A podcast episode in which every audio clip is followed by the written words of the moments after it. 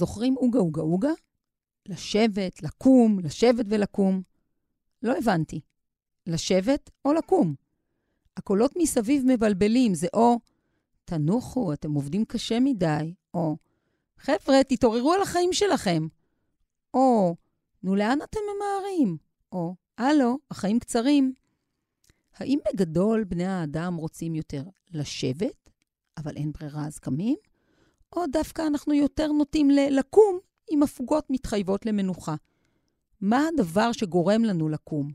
לעזוב מצב של מנוחה לטובת מצב של פעולה. מוטיבציה. מילה צעירה, בת קצת יותר ממאה שנה, זה הכל, לא בטוח שהיה לה שימוש קודם. אנשים זזו ממקום למקום בחיים שלהם מתוך כורח, מתוך צורך, מתוך רצון, מתוך תשוקה, אבל הרעיון של הצבת מטרות וחתירה אליהן הוא די חדש. תוצר של המאה ה-20, בן של הפסיכולוגיה, שמנסה להבין למה אנחנו עושים דברים ולתקן את מה שנחשב למקולקל, ושל הקפיטליזם, שבאופן כללי מאוד דוגל בלא סתם לעשות, אלא עוד ועוד.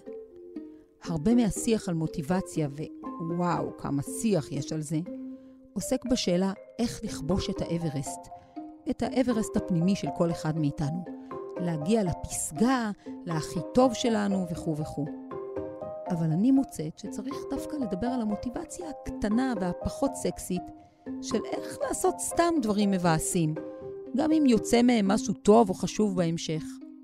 הדרך כמעט לכל דבר טוב שאנחנו מאחלים לעצמנו עוברת בתחנות של חובה, שעמום, שגרה שחוזרת על עצמה, פיתויים מגרים בשולי הכביש. איך צולחים אותה? מה הסוד למוטיבציה בחיי היומיום? אני רותי רודנר, ועל זה שמתי את האצבע בפרק 6 בעונה השלישית של 25 שעות ביממה, פודקאסט שלי בדיגיטל הארץ. תחנות השיחה שלנו יעברו דרך חוקרת ישראלית שכתבה ספר שהוא באמת כל מה שרציתם לדעת על מוטיבציה ולא היה לכם זמן, או מוטיבציה לשאול. משם נבדוק עם הדוקטור המוסמך לדבר, מה המשמעות של חוסר מוטיבציה? האם זאת בהכרח בעיה? אולי בכלל עודף מוטיבציה זה משהו שצריך טיפול? ולסיום, היכרות על קצה המזלג עם תורה פילוסופית עתיקה שרואה במוטיבציה דבר כמעט מגונה. כי רציתי שבפרק הזה נעצור ורגע נחשוב לא רק איך עושים את מה שאנחנו רוצים לעשות, אלא גם למה אנחנו עושים את זה. פרק 6, מתחילים. זה קרה לי בעונה הזאת כבר שלוש פעמים. אני מחפשת תוכן תחת זווית מאוד מסוימת, ואז אני מגיעה למאמר או לספר שהוא בול מה שחיפשתי, וזה כמעט כמו נס מבחינתי לגלות שמאחוריו עומד, עומדת, חוקר או חוקרת ישראלים. מיד מתחיל בילוש בין יבשתי כדי להגיע אל הבן אדם, וגם הפעם, הגואה הגעתי. שלום לפרופסור איילת פישבח מאוניברסיטת שיקגו. אנחנו מדברות על הספר שלך, It Done, ומה שנורא מצער אותי, שאני לא יכולה להראות למאזינים את הכריכה של הספר. כי הכריכה של הספר עושה משחק מילים נורא נורא יפה. כי המילה get נובעת מה-forget, והמילה it נובעת מהמילה quit, והמילה done נובעת מהמילה undone. כלומר, מלכתחילה דנה במוטיבציה דרך הבנת המגבלות הטבעיות בעצם של מה עוצר אותנו, נכון? בהחלט.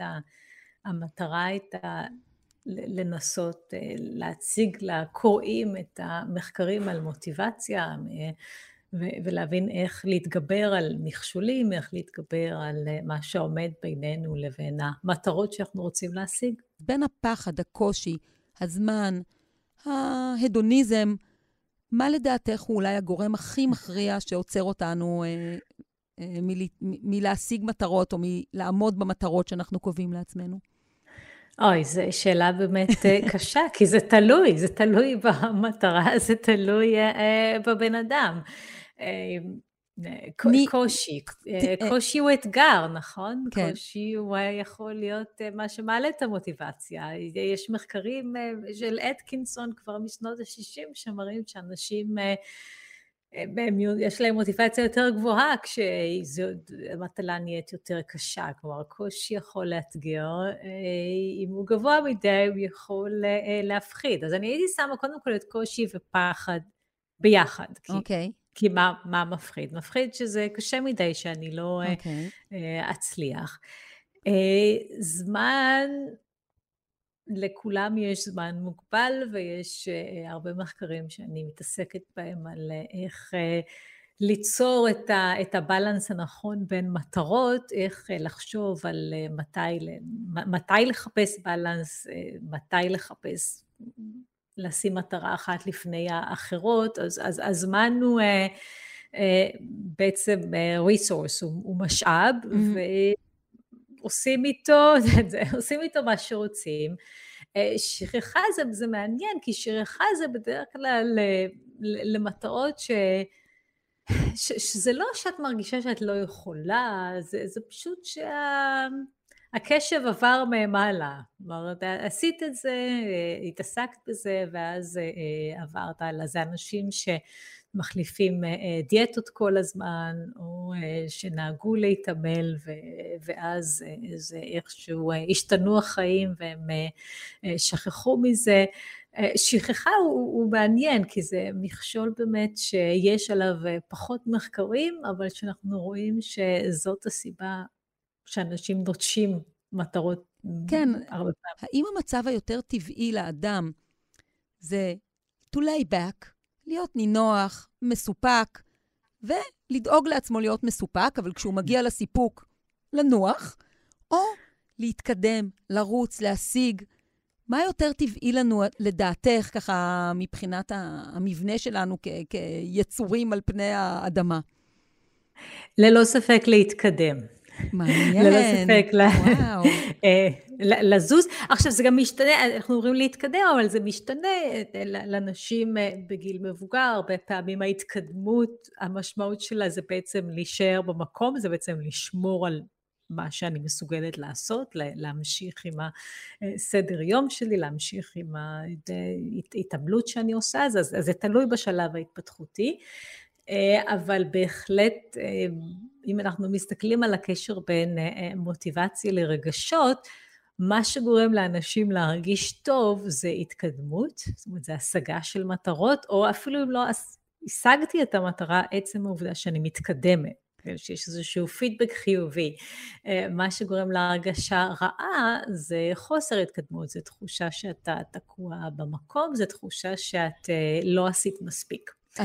אז... אני מחייכת למה? כי בראש שלי יש איזה מין דמות כזאת של הומר סימפסון כזה. את יודעת, אה, אפילו את הגופייה הזאת שהוא לובש, הוא לא החליף 27 עונות של הסדרה. בגדול, מישהו שבאמת מעדיף בכל רגע נתון לרבוץ, אמ, אז בעצם הוא בן אדם שהמוטיבציה שלו היא רביצה, אז פשוט הוא מספק אותה בזה שהוא רובץ, או שאין לו מוטיבציה?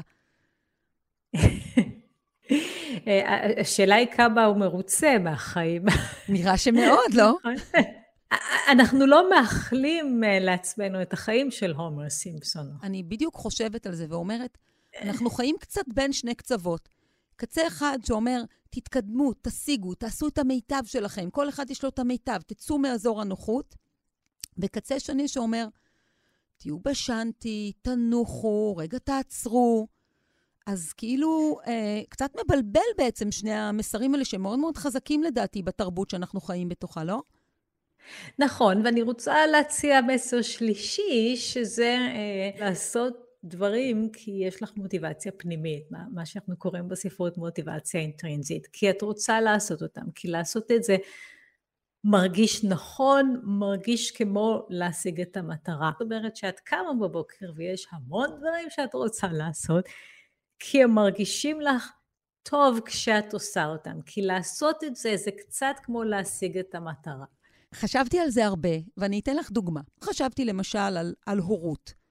כלומר, המוטיבציה הגדולה היא באמת, אה, ככה, להוציא ילדים, אה, שיהיו אחר כך אנשים מתפקדים ושמחים בעולם. אה, נראה לי שזה משהו שדי משותף לרובנו. אבל בתוך זה יש המון חוסר fun, המון עימותים, המון מקומות שבהם לך כהורה בא לעשות משהו אחר, ואתה צריך לעשות את הדבר שיהפוך את ההורות שלך להורות טובה. כלומר, מצאתי המון דוגמאות ש... שקשה להכניס fun לכל החוויה של המשימה. לפרקים ממנה כן, אבל לא לכל הפרקים. נכון, אבל fun זה, זה דוגמה. Mm. אם בזמן שאת מתעמלת את מרגישה fun, אז כנראה שזה עובד וכנראה שאת תחזרי להתעמלות. אם את אה, נהנית אה, אה, מהאינטראקציה עם הילדים שלך, אז, אז כנראה שיהיו יותר אינטראקציות כאלה. עכשיו, זה, זה דוגמה בגלל שהרבה פעמים הרגש הוא אחר, ועדיין הוא מיידי ועדיין את מרגישה טוב. Mm. אם את מרגישה שאת הגבת נכון לקונפליקט עם ילד בגיל ההתבגרות. בסדר? ושמה שאת עושה בתור הורה הוא, הוא הדבר הנכון, ושאת אה, עוזרת לה אה, להתמודד עם סיטואציות אה, קשות, אה, אולי חברתיות, אולי אה, אה, בלימודים. ההרגשה היא לא fun, אבל ההרגשה היא של אה, אני, אני אימא טובה. תתייחס להורות בתור אני אהיה הורה אה, אה, טוב לילד בן ארבע כדי שהוא יגדל בגיל עשרים לעשות משהו אחר, זה, זה פשוט לא, זה לא אינסנטיב שעובד. עוד הבחנה שאת עושה בספר, שהיא ככה תמיד הייתה מונחת שם, ורק כשקראתי את זה אצלך, פתאום זה נורא האיר את עיניי, שאת אומרת שהמון המון מחקרים והמון התעסקות יש באיך אנחנו גורמים לאחרים לעשות משהו, בלהניע אחרים, והרבה פחות התעסקות באיך לגרום לעצמנו לעשות משהו, באיך להניע את עצמנו. אמ, וחשבתי על זה, אה, שאולי אני לפעמים, כדי להניע את עצמי, קצת הופכת את עצמי לאחר שאני מניעה. ולמה אני uh, מתכוונת? אני מדברת אל עצמי. אה, זה קורה לי ברגעים קטנים, כמו למשל ההתלבטות אם כן לקחת אה, קינוח או לא לקחת קינוח, אם כן לצאת לאימון או לא לצאת לאימון, ואז אני ממש יכולה לשדר לך תמליל של שיחה, שבה אני אומרת לעצמי, רותי, את אכלת עכשיו אה, אוכל כל כך כל כך בריא, מה את צריכה עכשיו את הקינוח? זאת אומרת, יש לי ממש מין דיון פנימי כזה, וכאילו אני הופכת את עצמי לאחר שאותו אני מניעה לעשות משהו אה, טוב.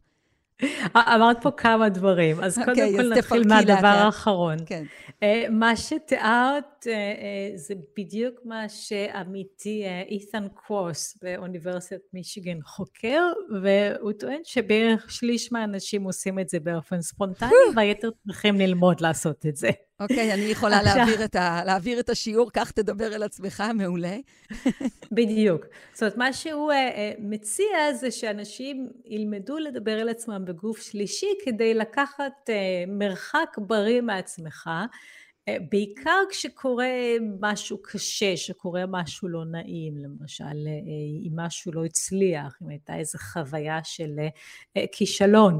יודעת, הרבה פעמים אנשים מעידים שהדיבור שלהם אל עצמם הוא דיבור מאוד פוגעני. הוא ל... את לא בסדר, את לא שווה, לא היית צריכה לעשות את זה.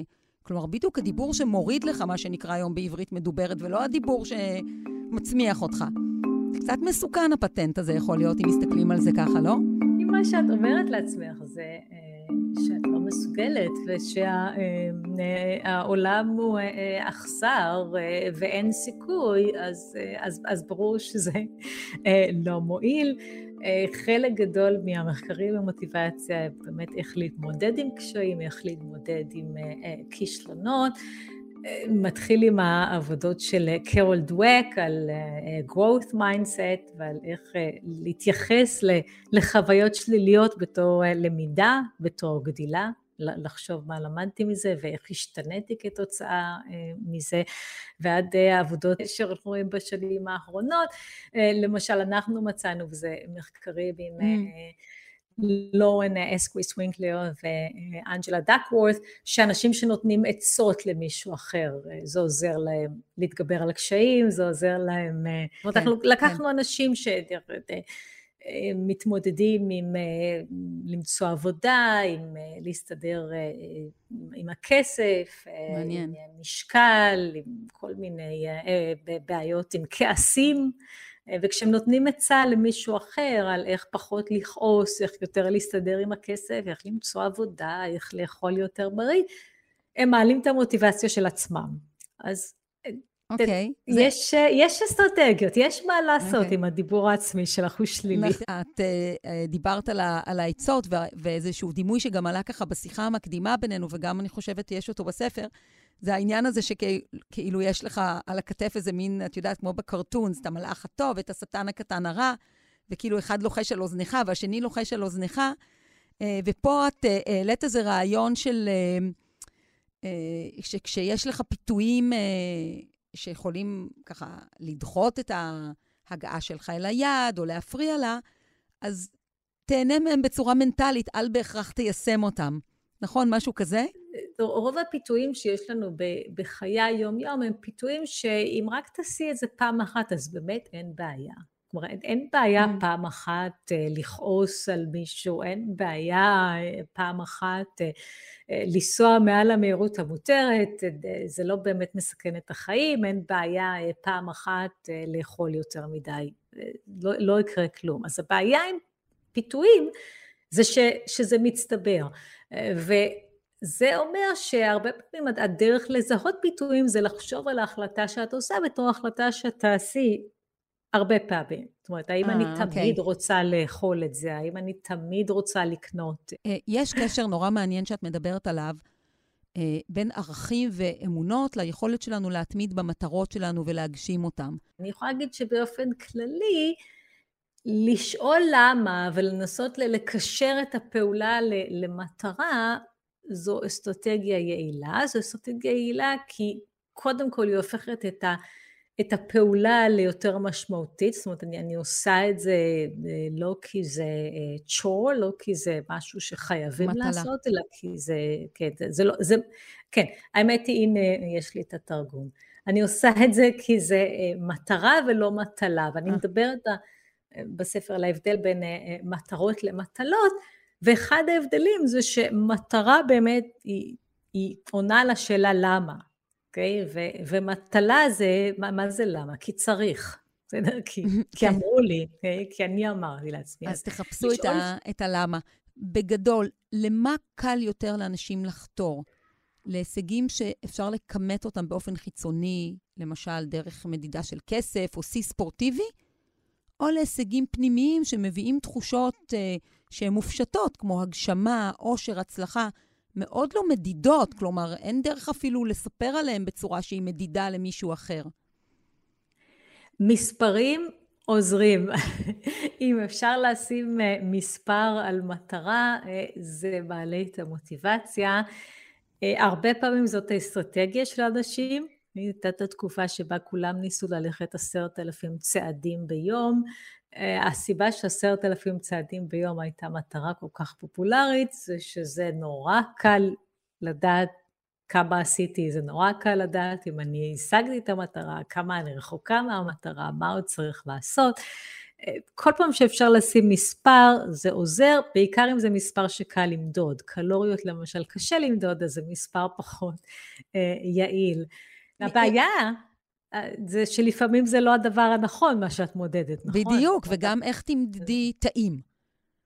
אה, את יודעת, כמה משהו משמין את נגיד יכולה למדוד, אוקיי?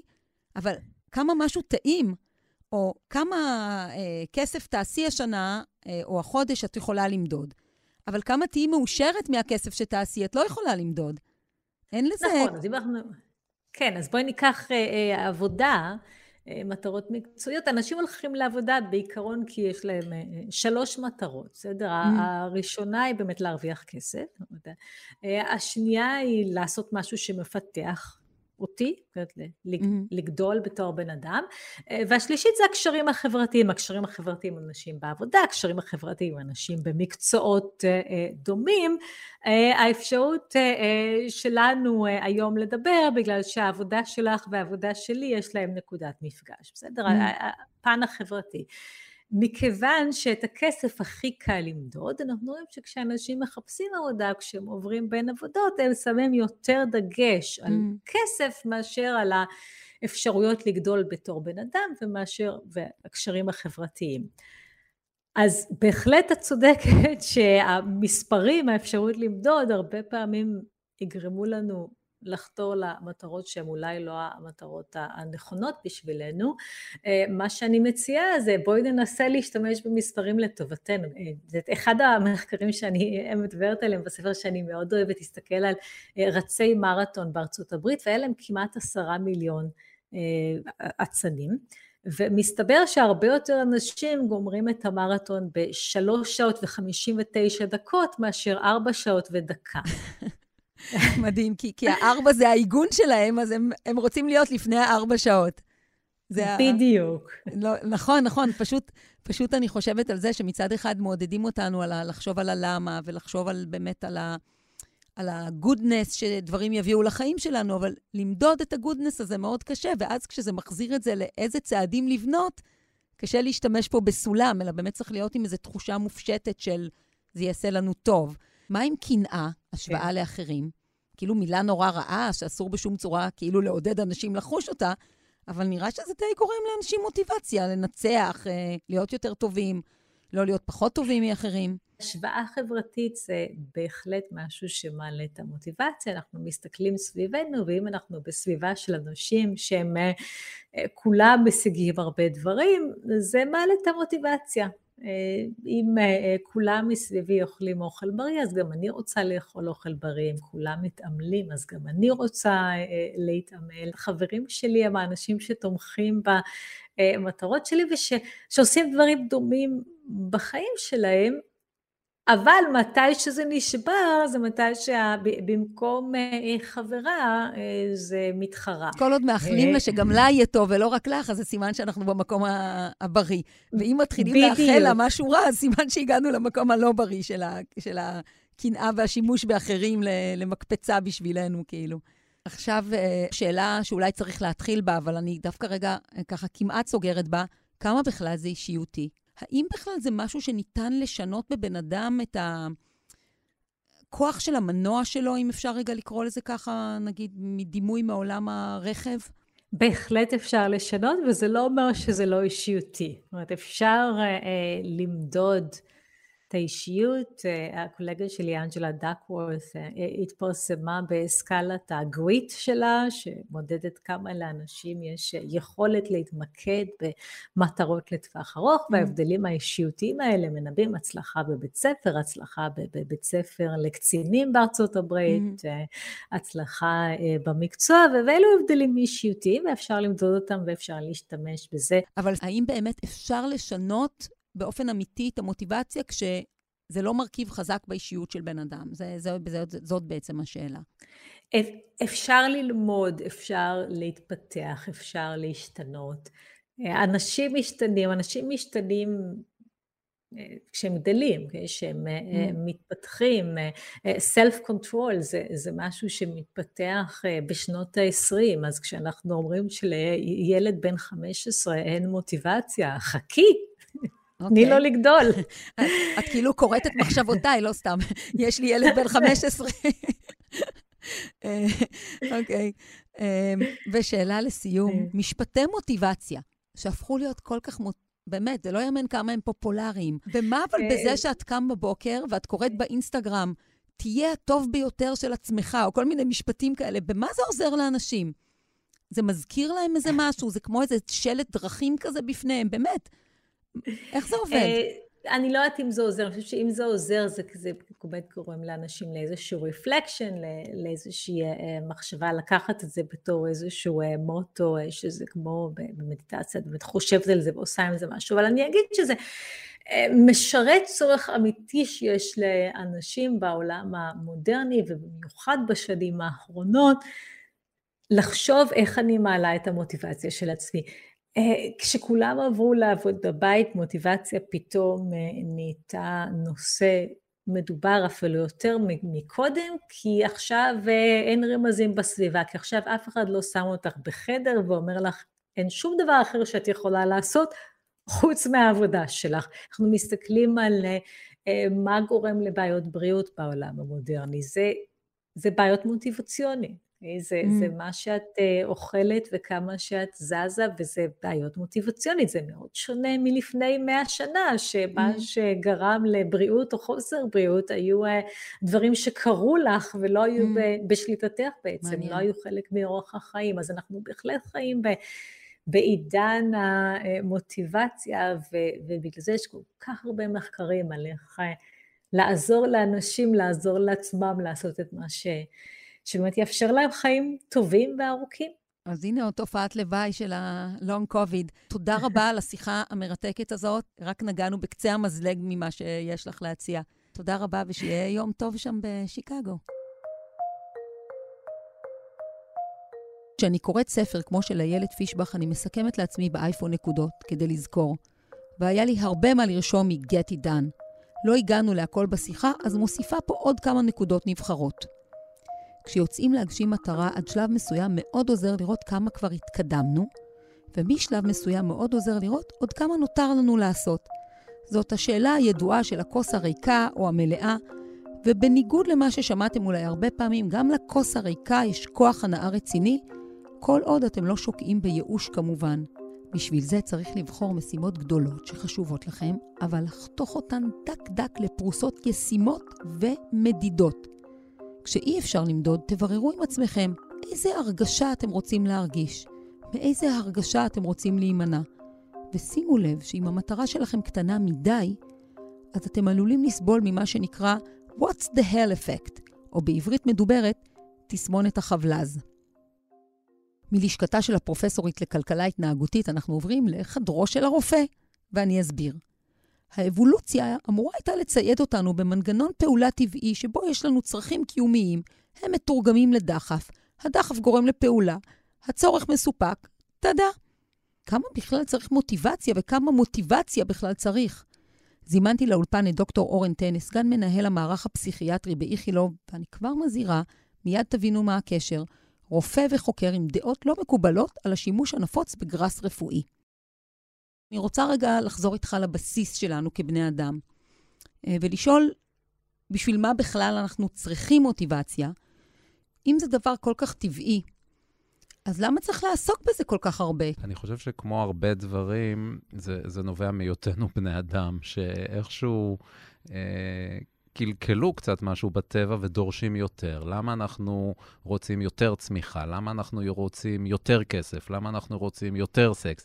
יש משהו בבני אדם שאולי, אני לא יודע, התקלקל ככה במהלך הטבע, הפך ל-unsustainable, אפשר לדבר על זה שם, ואולי אפשר לכנס את המוטיבציה למקום הזה. כי המוטיבציה ברמת המקרו ואולי גם המיקרו היא מאוד טבעית ומובנית בכל אחד ואחת מאיתנו, אבל אצל חלק המוטיבציה הזו היא כאילו... היא, היא משופעלת אולי ביתר, אבל באופן שהוא אדפטיבי, שהוא טוב, שמניע אותם להשיג דברים שלפחות לפי... החברה כיום נראים כטובים ומקובלים. אז פה אני אה, נוגעת בהיפוך שלה. כלומר, האם, אתה יודע, ממקומך כרופא וכמטפל, האם חוסר מוטיבציה הוא לקות? חוסר מוטיבציה הוא, הוא בהחלט, אה, היא, היא בהחלט יכולה להיות ברמה של הפרעה. אה, ואפשר לחשוב על הרבה דוגמאות לזה. מי, לדוגמה, בדיכאון, שאחד הדברים שקורים בהפרעה דיכאונית מז'ורית, שנפגעת מאוד היכולת ליהנות, ואיתה הרבה פעמים נפגעת גם ה... נפגע המוטיבציה, נפגעת המוטיבציה. לאנשים אין, אין בעצם מניע לעשות משהו, אין, אין את האנרגיה, אין את הכוח, אין את הרצון, גם כי הם לא נהנים מדברים שהם עושים, הם מאבדים משמעות בדברים שהם עושים, ואז יש להם פחות מוטיבציה לנוע. מה הדבר הראשון שהם... מפסיקים לעשות, או פחות מוטיבציונים לגביו, או מהם הדברים הראשונים שנפגעים? זה, זה מאוד אישי ושונה אצל כל אדם. זאת אומרת, יש אנשים עם דיכאון שנגיד העבודה תישמר אצלם בתפקוד גבוה, גם כשהם מאוד מאוד מדוכאים. יש רושם אה, לא נכון אה, שדיכאון זה מחלה שבהכרח האדם שוכב במיטה ולא יוצא ממנה, זה לא נכון. יש הרבה okay. אוקיי. high functioning, כמו high functioning alcoholics, יש high functioning depressive people, שהם אנשים שיתפקדו מאוד, אבל בסבל מאוד עמוק. ואז זה מאוד אישי, מה, מהו הדבר אז ש... אז איזה מוטיבציה, אני, למשל? אני נגיד יכול להגיד לך על, על עצמי, שלי יש כל הזמן איזושהי מוטיבציה להתקדם מבחינה אקדמית.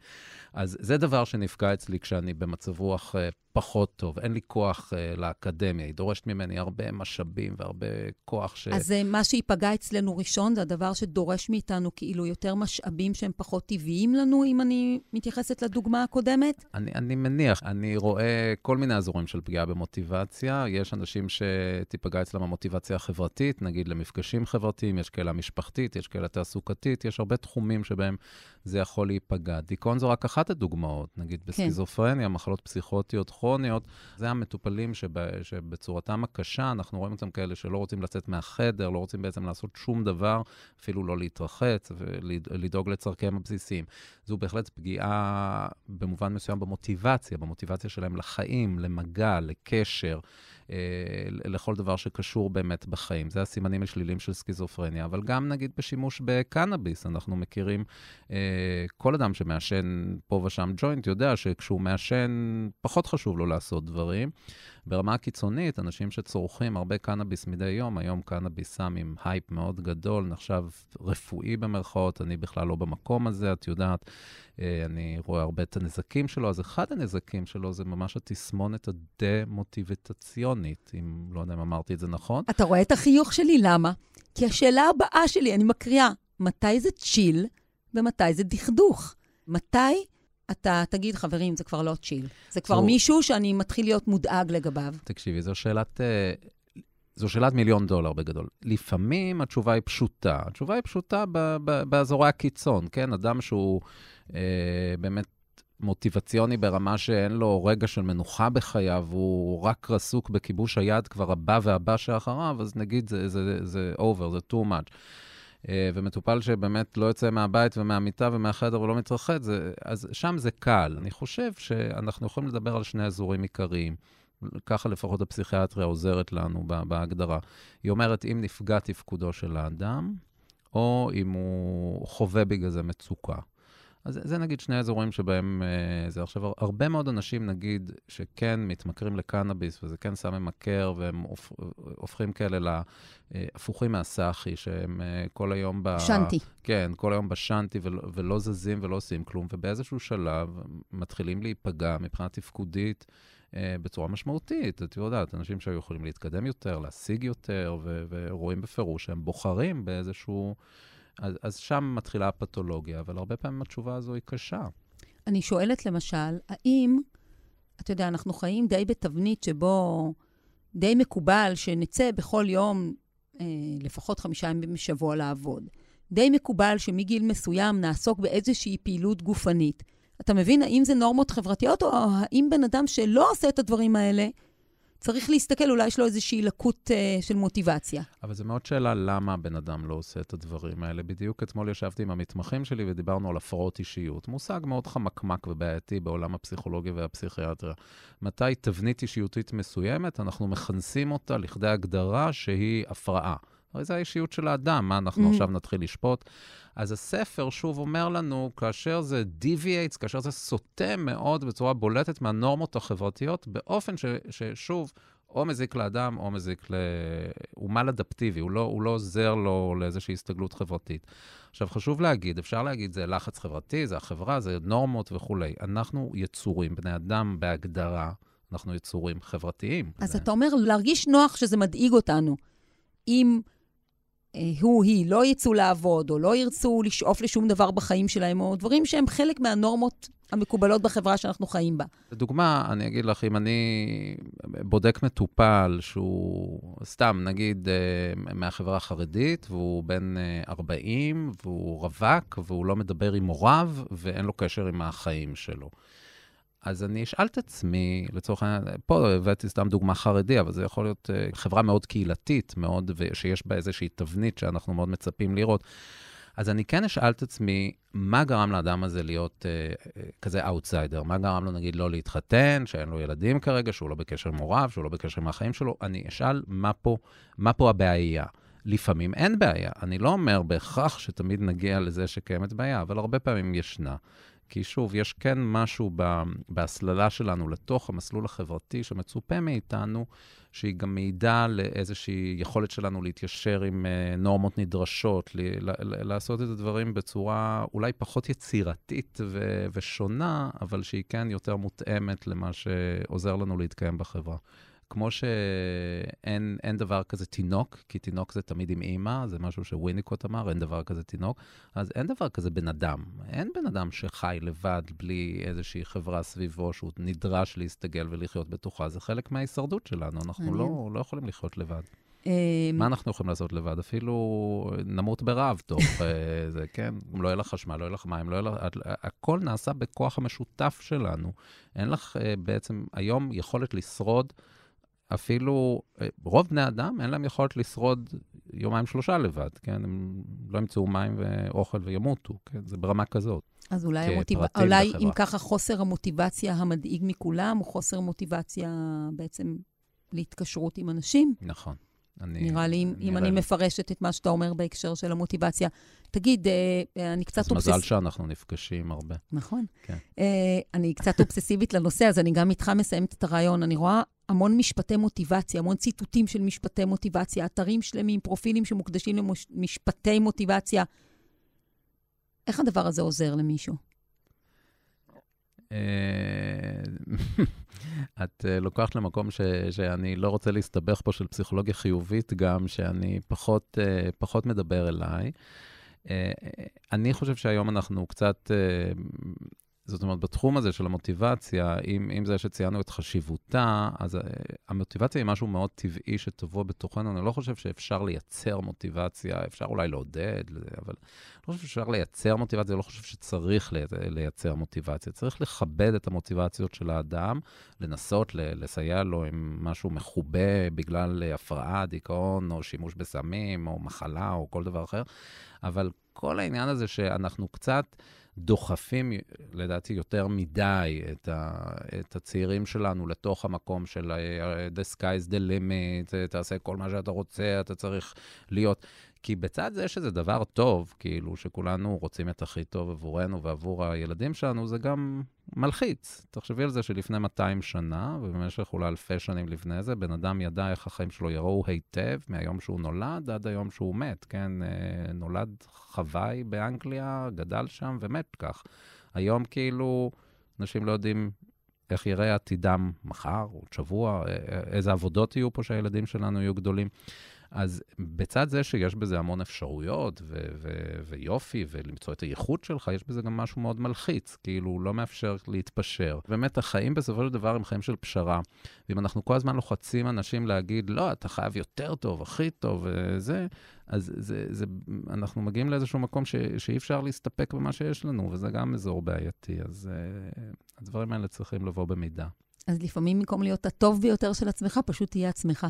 את דיברת באחד הפרקים שלך על uh, להיות ממוצע, או להיות... Uh, איך, בינוני. בינוני אמרת. אז, אז לא יודע אם בינוני זה המילה, אבל בהחלט, את יודעת, אנחנו צריכים לפעמים לקבל את זה. רוב, רוב רובנו לא נחיה בבית הכי מדהים בעולם, לא נעבוד בעבודה הכי טובה, עם המשכורת הכי גבוהה, נטוס במחלקות uh, ראשונות וכן הלאה. אני, אני, לדוגמה, כנראה נגזר גורלי לטוס uh, אקונומי כל חיי. אז האם זה ישבור אותי? לא. צריך גם להתאים את המוטיבציות, ל... זאת אומרת, לא השמיים הם הגבול, לא אתה יכול לעשות הכל, לא זה. צריך באיזשהו שלב, את יודעת. הפרימיום אקונומי היא הגבול. אה, דוקטור אורן טנט, תודה לך על השיחה המרתקת. תודה לך, רותי. אז מוטיבציה זה דבר בריא, אומר הדוקטור, אבל תלוי מאוד בהקשר החברתי. חיפשתי אם ככה דוגמה לתרבות שמסתכלת על מוטיבציה באופן שונה לחלוטין, ונזכרתי בספר הנפלא, הטאו של פו, שמסביר את הדאוויזם הסיני בעזרת פו הטוב. הוא אמנם גיבור ילדותי, אבל איך לומר? מוטיבציה הוא פחות. פו בתורה הדאוויסטית זה בול עץ בלתי מעובד. מי שעזרה לי בגישור הזה שבין מזרח למערב היא דוקטור נעמה אושרי מבית האימון בכפר ויטקין, לומדת ומלמדת את תורת הנפש הבודהיסטית. יש הרבה דרכים לתאר את הדאו, לא את הטאו, את הדאו. אוקיי. מול עץ בלתי מעובד, תארי לעצמך שאת הולכת ברחוב את, אה, או ביער, שאת רואה חתיכת עץ שאין לה שום מוטיבציה, היא, אין לה שום פשר, היא לא משמשת לשום דבר, היא פשוט נמצאת שם על האדמה, ואנחנו אומרים שזה משהו שלא מעניין אותנו, שזה משהו נחות או משהו שהוא לא אה, תרבותי, כל מיני דברים מהסוג הזה, החשיבה המערבית. בעולם הסיני, שהדאוויזם הוא חלק ממנו, חלק מאוד אה, נטורליסטי, אני חושבת אפשר לקרוא לו, אה, חלק מאוד רך ועדין ומימי ועמוק ועמום, אה, אותו בול עץ בלתי מעובד, אותו פור, הוא כל האפשרויות כולן, כלומר הוא שדה כל הפוטנציאלים. כי אם אה, יעברו שם ילדים וירצו לקחת אותו למדורה, אז הם ייקחו אותו למדורה, ואם אה, יבוא נגר שירצה לעשות ממנו משהו, הוא יצטרף, הוא ייענה בקלות ובשמחה, הוא בעצם מה שנקרא יזרום, אם תרצי, או יצטרף, או יתלווה, או ינוע עם כל מה ש... וכל מי שיבקש את אה, תועלתו. אבל הפו הזה, יהיה איזה רצון משלו? במובן, זהו, במובן מסוים אין לו רצון משלו, כי רצון משלו, למשל, בהקשר של פוע, מקל העץ הזה, הבלתי מעובד, שיש לו רצון, הוא הופך להיות כבר שולחן מוגמר, שהוא אולי מאוד מאוד יפה ויקר, אבל לבטח לא תקחי אותו למדורת ל"ג בעומר. כלומר, כשאתה מוגמר, אתה בעצם מצומצם וסיימת את כל האפשרויות שלך. אותו פור, כמו ילד, כמו תינוק, יש לו את כל הפוטנציאל וכל האפשרות להיות כל דבר אחר, ובמובן הזה אין לו מוטיבציה ויש לו את כל המוטיבציות. כלומר, אני... אין לו רצון משל עצמו, אבל הוא היענות אינסופית לכל מה שבא. קוראים לזה יצירתיות, קוראים לזה גמישות, קוראים לזה אה, היענות, אה, וזה מאוד מאוד יפה, אני חושבת, לשם אנחנו הולכים. קל להדגים את זה דרך המשל של בול העץ. מי הוא הבן אדם שחי אומר, ככה? יש כאן משהו שנקרא להיות קשור בטבע של עצמך, לעשות את זה בספונטניות, בלא התערבות. אני יכולה, כן, כמאמר אחד השירי הזן היפים, יושב בשק, בשקט באין מעשה והעשב צומח מאליו. זה מה שקורה לנו באביב. אני לא אומרת לעשב נו, אני לא מדרבנת. נכון שיש מים ויש אה, אדמה וכך הלאה, אבל יש איזושהי תנועה שמתרחשת מתוך טבעה שלה, הספונטני, הטבעי, היודע את עצמו, הוא, הוא לא רוצה להיות שום דבר שאיננו הוא. ובעצם אנחנו מדברים על עשייה של אפס המעשה, אפשר לומר ככה, לעשות את, ה, את העולם באין עשייה. כלומר, אה, קצת כמו שמורנו ורבנו לענייני בודהיזם אה, מתי כספי אומר, אי אפשר להגיד לצ'יפס על האש נו. האם בתוך התורה הזאת, האם שאיפה היא דבר בעצם, נקרא לו, מגונה? את יודעת, בלי שאיפה אין נשיפה. אני mm. בכוונה הולכת למקום הזה, כן. משום שהשאיפות שלנו, אם הן לא בתואם, השאיפות של הרוח שלנו, של האוויר, כן. שאם אני לא בתואם עם השאיפות שלי בחיים האלה, והמילה שאיפה בעברית היא מאוד מאוד יפה, mm. אה, אם אני שואפת יותר מדי אה, או פחות מדי, הגוף אה, יוצא מקו האיזון. כשאני עולה בהר, השאיפות שלי מתגברות, בגלל שהגוף עולה בהר וההר קובע לשאיפות להתרחש. אני יכולה ללכת בנינוחות, אני יכולה ללכת מהר. הדברים הם יותר מורכבים. הבנתי, ויש גם איזה תוואי שאתה צריך לתת לו, לנהל אותך לצורך העניין. כלומר, אם אתה עושה משהו שהוא קשה, אז כן, תשאף לי יותר כדי לטפס על ההר הזה, אבל תזהה שאתה במישור ותהנה מזה. אני חושבת שהמילה ניהול, כדאי uh, לנער אותה. אם uh, עכשיו תהיי בחדר בלי חמצן, לא יעזור לך שום דבר ולא תוכלי לנהל כלום. את למשל עשית דוקטורט. אני רגע נכון. מסתכלת על זה, זה לגמרי תואר, זה לגמרי תעודה, זה לגמרי מסלול שמישהו אחר לא... לא הוכתב מתוך, אני מנחשת, את יודעת, רק מתוך קצב פנימי, אלא מתוך השתה של איזושהי חובה חיצונית ועולם... רק מקצב פנימי. אני סיימתי את התואר השני ואמרתי איזה יופי, עכשיו אפשר לנוח, ועלתה בי, עלה בי רצון, כמו שעיזים אוהבות לטפס על ההרים ודגים אוהבים לשחות בים, הבנתי שאני אוהבת ללמוד, אני אוהבת את זה, אני אוהבת את המגע עם החומרים, עם, עם התנועה של הלב, עם הפואטיקה, עם הפילוסופיה, אני אוהבת את זה. וגזרתי על עצמי איזה זמן של בערך שנה, זה סיפור אמיתי, אה, לא לעשות את הדרך הזאת אה, אל מתוך, אה, שמא יש שם איזה חשש או איזה תועלת או איזושהי משהו בתוך התואר הזה כלפי חוץ יקרא לי, וממש התפניתי מתוך הדבר הזה ובחרתי לעשות עבודה שכל כולה קשורה בצורה מושלמת, שלמה, עם העבודה הפנימית שאני עשיתי באותה עת, ואני ממשיכה לעשות. הבנתי, זאת אה, אומרת, היית צריכה לברר... זה לא, היה, זה לא היה בשביל לעשות, בשביל שתהיה לי קידומת כזאת על המצבה, היו צריכו לשלם עוד כסף לעשות שתי אותיות עם אה, גרשיים באמצע, אלא באמת מצאתי שזה המסע שעושה לי, שהוא, שהוא, שהוא טבע, הטבעי שלי. אה, אבל שוב, כמו בתוך, הנהר. אבל בתוכו, אה, כן, אה, את יודעת, היית צריכה להתיישר לפי נורמות מסוימות, אנשים אחרים שייתנו על זה ביקורת, אנשים שייתנו לזה ציון. כלומר, לא, נגיד שעכשיו היו אומרים לך, נהדר, למדת את הכל, יש איזו תקלה קטנה, לא יודעת מה, או גדולה, הכל נהדר, רק לא, ת, לא תקבלי את התואר. את uh, לא יודעת כמה את קולעת כן. לעניין הזה, משום שכשהייתי באמצע התואר, uh, לא אספר לך את כל הסיפור, כי הוא מרתק בפני עצמו. Uh, היו לי פה שני מחשבים שעבדתי עליהם כדי, בתוך תהליך הכתיבה, שהוא תהליך מאוד ארוך, זה באמת מרתון אינטלקטואלי, וביום אחד גנבו לי את שני המחשבים מה, מהחצר, חצר הבית, ולא נשאר לי זכר לשום דבר, לא מה-MA ולא מה, מהדוקטורט. וברגע אחד הייתי צריכה להחליט אה, מה אני עושה, והכל נשמט, וזאת הייתה שמיטה שהיא בדיוק אה, העצימה את הנקודה הזאת. כלומר, אם אני רוצה להמשיך ולזרום במקום שלי וללכת הלאה, או להניח את זה ולקבל כמו איזה מסר משמיים.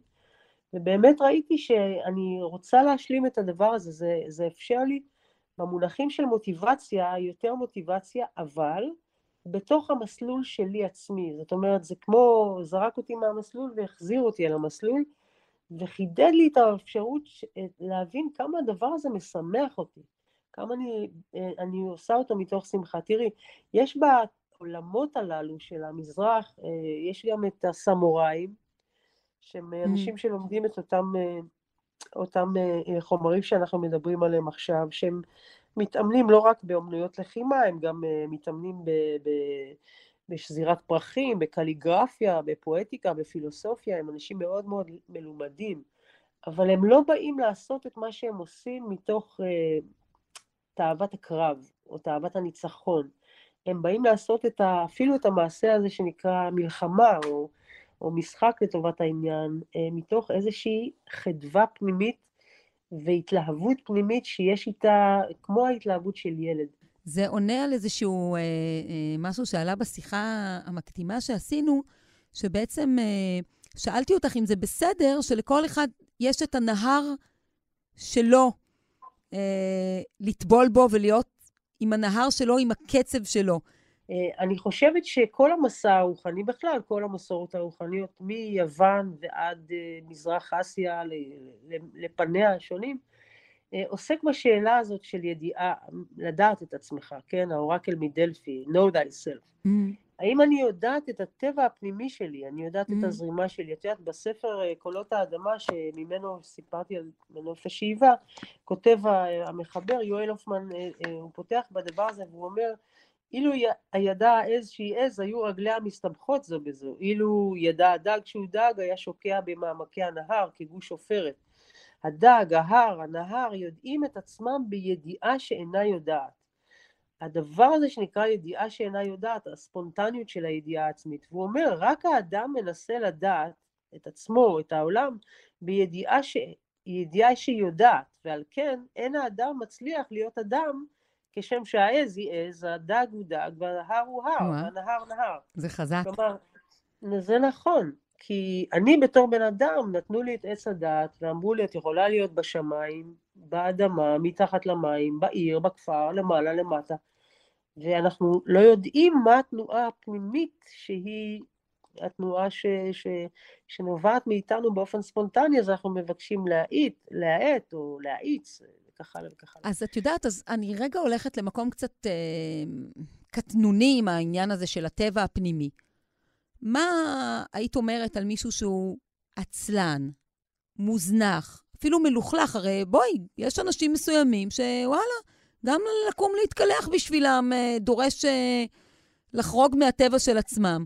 אני אספר לך עוד סיפור אחד מתוך uh, אותו הספר, ואולי הוא יהיה סוג של uh, מטאפורה על, על הדבר הזה. אמ, יש מקום כזה שנקרא, אמ, אמ, אני אקרא לך אותו, פתחתי אותו כאן לפניי. הקיסר ששולט על הים הדרומי שמו בלתי צפוי. הקיסר ששולט על הים הצפוני שמו חפוז או חסר תשומת לב. והקיסר השולט על הממלכה התיכונה שמו הונטון שזה תוהו ובוהו. עכשיו פעם באו אה, אותו בלתי צפוי ואותו חסר תשומת לב, אפשר לקרוא להם המנהלים האלה, את יודעת, אלה שרוצים לעשות הכל בקצב שלהם, הם, הם נקלעו לממלכתו של הונטון, של תוהו ובוהו, והונטון אירח אותם בסבר פנים יפות, הם ישבו ואכלו, ואז חשבו כיצד אפשר לגמול להונטון על טוב ליבו. ואז הם אמרו כך, לכל בני אדם יש שבעה חורים, כדי שיוכלו לראות, לשמוע, לאכול, לנשום, ולהונטון, מסכן רחמנא ליצלן, אין. הווה לנקבה בו, הציעו. את יודעת, הציעו כן. כדי להחזיר אותו לשיר ולשורה, לבית הילדים, mm-hmm. אני יודעת. Mm-hmm. בכך קדחו בו כל יום חור אחד, וביום השביעי מת הונטון. אוקיי, ועכשיו תפענחי לי. זה אומר לה, כשאני יודעת מה טוב בשביל מישהו, ואני אה, משיתה עליו את סדרי שלי, mm-hmm. בחוסר תשומת לב ובאופן בלתי צפוי, כי אלה האיכויות של שני האנשים האלה, ויש לו את מה שנקרא תוהו ובוהו, תוהו ובוהו זה, מהמקורות שלנו זה תהייה ובהייה. אוקיי. Okay. הוא רוצה לתהות והוא לבהות, הוא רוצה רגע אחד להיות, הוא רוצה לצייר, הוא רוצה... מוזנח זה אולי בגלל שהוא לא, את יודעת, יש משהו שהוא לא יודע לעשות אה, אה, בתוכו, כי יש שם איזה מצוקה אולי שהיא רוצה. זה, זה בסדר לסייע, אבל לקחת אותו ולהפוך אותו לפקיד בבנק אה, ולהגיד לו, תשמע, רוץ אחרי הכסף, זה, זה לקדוח בו חורים, זה, זה יכול להרוג אותו. אנחנו מעניין. חייבים רגע להבין שיש יש, אה, יש, יש אנרגיות שונות לאנשים, כמו שיש בעלי חיים, כל אחד יש לו את ה... אחד אה, הולך לאט כמו צב, ואחד רץ מהר כמו צבי. את יודעת, אז אני סוגרת רגע את השיחה שלנו באמת בהקשר של מה שאת אומרת, שאת יודעת, אז חוזרת אל פו. אה, כי זו באמת גם אה, דמות, אני חושבת שרוב מי שיקשיב לזה גם ככה, יש לו איזה זיכרון של פו הדוב, אני מקווה בשבילו שיש לו איזה זיכרון של פו הדוב בראש. ואת יודעת, הוא לא עובד לפרנסתו, משפחה אה, הוא לא הקים, אין לו אפילו, את יודעת, אפילו איזה, איזה פועה, איזה זוגיות. אין לו שום סקרנות למלא אחריה.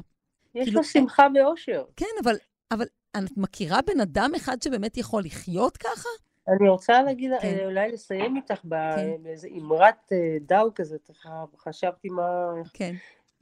ממש ציטוט שאומר, אם אתה יכול לבלות בחוסר תועלת מושלם, אחר הצהריים שהוא חסר תועלת באופן מושלם, הרי למדת איך לחיות. אז אה, צאו ולו. תודה רבה, נעמה אושרי. תודה רבה. תודה רבה רבה.